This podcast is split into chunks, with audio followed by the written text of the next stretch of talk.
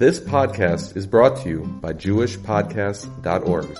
Start your very own podcast today at JewishPodcasts.org. Many people are uh, talking about the weather now. It's supposed to rain, it's windy. Quite a few shailos today about wind and sukkahs. Apparently New Jersey is more windy than New York, uh, from what I understand. So I'll just very quickly go over the issues of rain on sukkahs.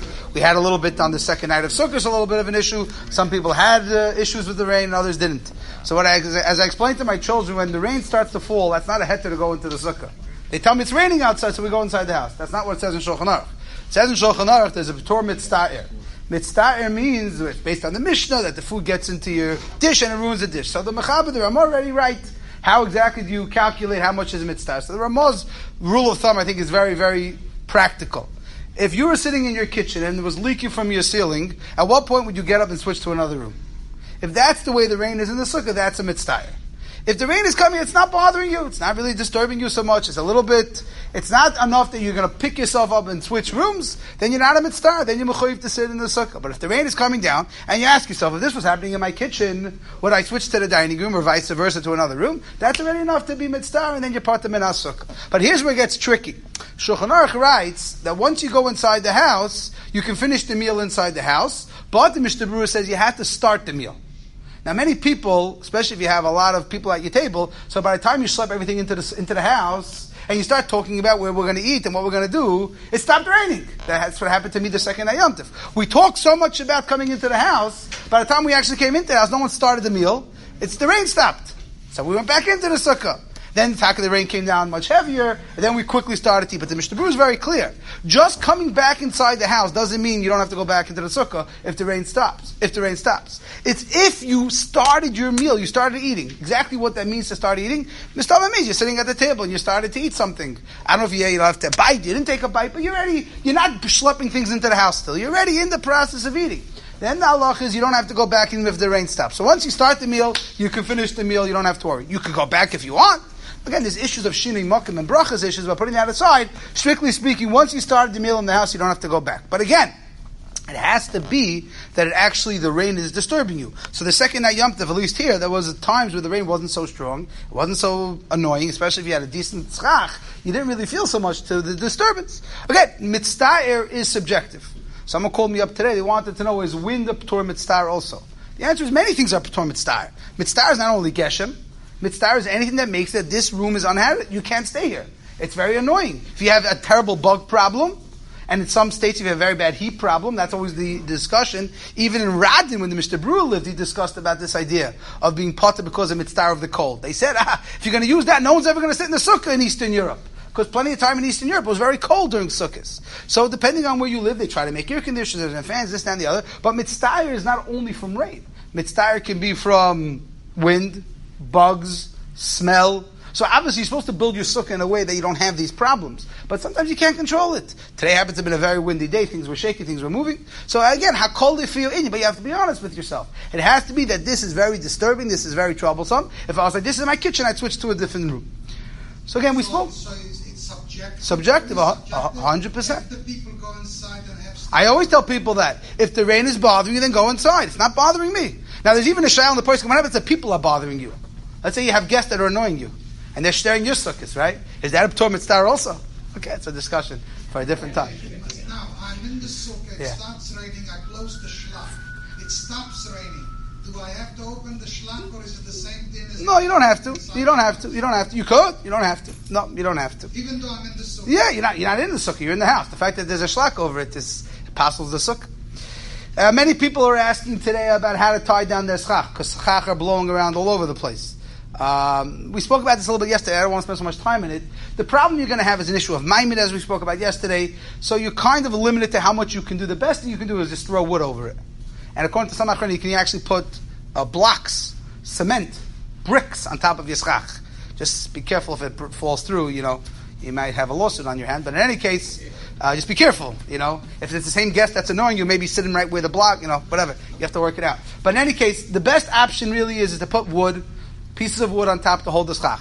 Now, the whole question about the zip ties, the zip ties is a little bit more complicated. Today they make, in many of the stores you can get, you can get material that is taka kosher l'schach. which means the material itself could be used for schach. In that case, it's very, it's much better to use that material. The zip ties are not like that, but there might be room to use the zip ties if you're only nervous. I mean, if Be'esim the schach can last on its own, but you're very nervous, you're worried that the schach will blow away, so then it might not be a shail of maimin anyways. In that case, you would be allowed to use, uh, tie it down with a zip tie. Um, we had an issue this morning that we didn't make Hanetzachama for Lulav. Okay, as much as we tried, the Maisa was about two minutes early. Especially those people who started while we were still in Shmanesri, they were like five minutes early. So as Machoikis Achroinim, let's say all the people who davened at the first minyan this morning, should they shake Lulav again later in the day? Because they only did the mitzvah b'di'evet. We mentioned that shaking lulav after aloy shacha before netzacham is only b'di'evet. L'chatchili is supposed to wait till after 6.44, 6.45. But we didn't make it this morning, so we did it early. So the shaila, should you reshake to get the mitzvah in its proper time? So uh, you look in the Achroinim, Yaakov Emden, so that's a shaila always at Hiddur Mitzvah. We spoke about this last year. We had the same argument of Gershon, me and you last year. I wonder if it's recorded. I don't remember anymore. We had this discussion. So if you look in the Yavitz and the Kaf HaChaim, they both suggest that you should take it again. Take it again without a brach. The Bikuri Yankiv, he says no. He says you don't take it again. So the question that the Gershon is bothered with, again, this is also for a much bigger discussion, is Lamaisa, what do you mean? If you're Yaitza, why are you going to do it again? What does that mean to do the mitzvah again? If you do the mitzvah, the mitzvah's over, finished, you're done. Right? We know lulav is taka very unique. If you shake lulav hundred times in the day, you only make one bracha. You don't make another bracha every single time. So the question is, what does it mean to do it again? Okay, lemais it's a machloikis but the Bekuri Yaakov is always uh, very, very, very, very often followed. The Bekuri Yaakov held you don't have to repeat the uh, the, the nanum. There's an interesting shayla in the Bekuri Yaakov, a lomdish shayla. Let's say a guy picks up lulav before alois shacha, and he holds it in his hand for an hour, and now it's after alois shacha, it's after the is there a tzad to say that he might not be yoytz the mitzvah? So you'll say, what's the problem? He shook lulav after his mom. But said the Bekuri Yankiv, look in the Chumash. It says, them. He learns that the lekicha, the picking up of the dalaminim, is a chelik of the mitzvah.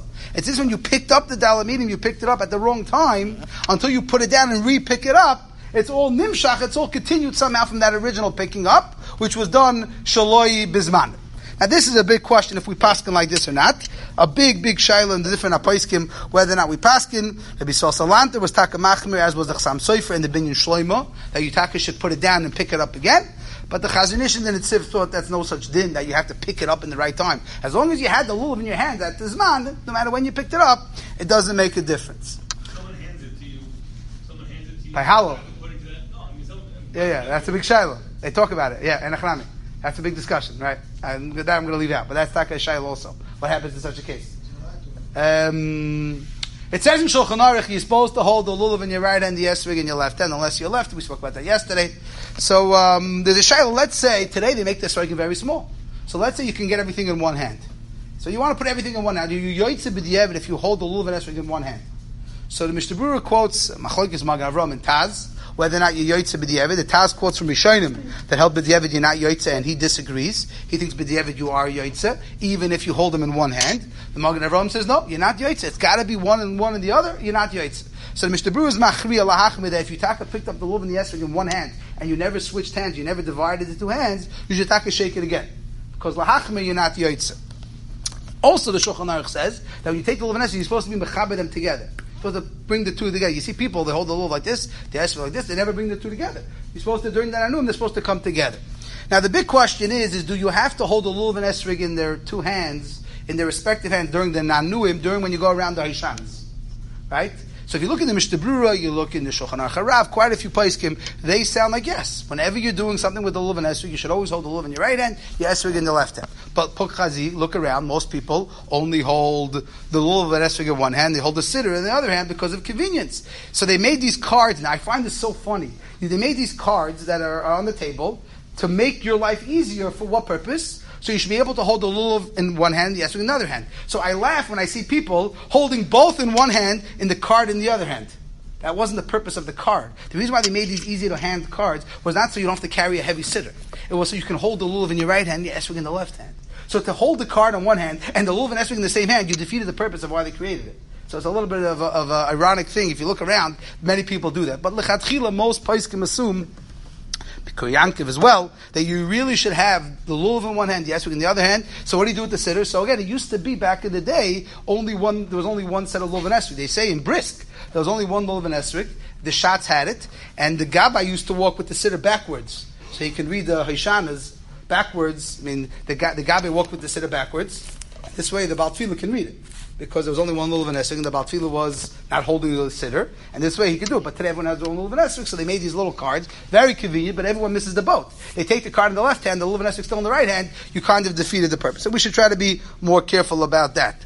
Um, the Bikuri Yaakov brings another chumrah, which is not widely practiced. He says he saw some people keep holding the lulav and esrog till after the Kaddish at the conclusion of the Heshanis. He says he saw that B'Shem Da Rizal.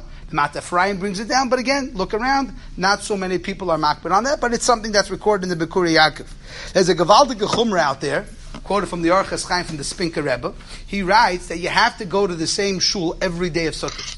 You have to do the nanum around the same beam on the same Aron Kodesh. Why? Doimit to Mizbeach. There was only one Mizbeach. There wasn't uh, break off minyanim, right? Everyone davened in the same place. So, so too, when you go to shul on Sukkot, you got to daven in the same shul. You can't go away. You can't do shul hop. You can't go away to family. You got to daven in the same shul the first day, the second day, all the way to the end of the Yom Tov of Sukkot. Obviously, we all know that is widely not practiced. Chazit, people travel, jump around from shul to shul. It's interesting if you look at the end of the Hishanas, most people, when they get to the Anivo Hayashia, no, they already come back to their seat. Many people point out that that's not correct. Aniva Hayashina is a chelik of the Hishanis. If it's a chelik of the Hishanis, it should be recited while you're going around the bima as well. Again, sometimes just for practicality, it's not practiced, but some people do discuss that that's really against the Yushalmi. The more correct version would be is that around Aniva Hayashina, we should also try to go around the bima. I found the Gavaldik Akasha on the Rebbes. I've never been to a Rebbe Shahalul. I don't plan on. Maybe I'll watch it on YouTube. I don't know. I shouldn't say that. Okay, maybe. In any case, the way the Rebbe's do Hashanis, it's very long. It's very schlepped out. So Achroinim have a kasha. The Magen Avram Paskins in Simon Tovchov base, based on the Mechab and Shulchan Aruch. The Shulchan Aruch Paskins, let's say in the middle of Hallel you take a break. It's very great, great at Atzala calls. Let's say you take Atzala call in middle of Hallel, and you come back, uh, that was a quick Atzala call, but it took longer than the time it takes to finish the whole Hallel. You have to start from the beginning. So the Mechaber says no, you don't have to. Magen Avram says yes, you do. Mishnah is machmir that you should start over again. So Achroinim have a kasha. When the Rebbe does it, Rebbe Shenanuim, it's a long hefsek, takes a long time. It's a break in the middle of the halal. Why is it not a shayla of a hefsek? It's a hefsek in the middle. So what's the obvious answer? That's what tzarich the halal. So it makes the halal better. It improves the halal, and that's why it's not a shayla. But it is an interesting question. Why is it not a shayla of a hefsek?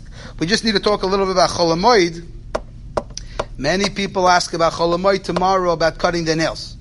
Are you allowed to cut your nails tomorrow on Erev Shabbos?